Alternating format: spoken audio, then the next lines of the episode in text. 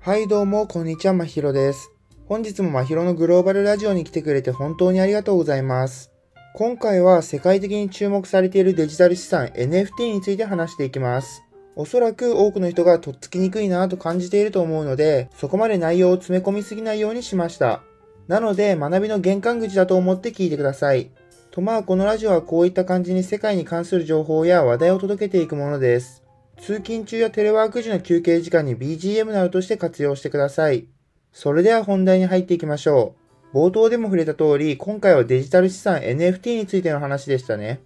と言われても何それって感じだと思います。簡単に説明すると、NFT とは非代替性トークンのことで、ブロックチェーンを利用したデジタル資産のことです。で、複製不可能な唯一無二のトークンという特徴があります。これがなんで注目されているかというと、世界中の収集家によるデジタルアートのデジタル証書、まあ、つまり NFT の高額取引がここ数週間でいくつか行われているからです。やっぱオリジナルとリプリカでは価値が全く違うので、みんなこぞって現物のデジタル証書を得ようとしています。いまいちピンとこない人は、モナリザのオリジナルとレプリカの価値の違いをイメージしていただければ、わかりやすいと思います。原画と複製では運命の差がありますよね。気になる人は調べてみてください。それに収集家のような人たちは価値だけでなく自分だけがオリジナルを所有しているという優越感にも浸りたいのでみんな必死に手に入れようとしているのです。ただ収集家でもお金持ちでもない私たち一般人には関係ないと思いますよね。しかし意外とそんなことはないかもしれません。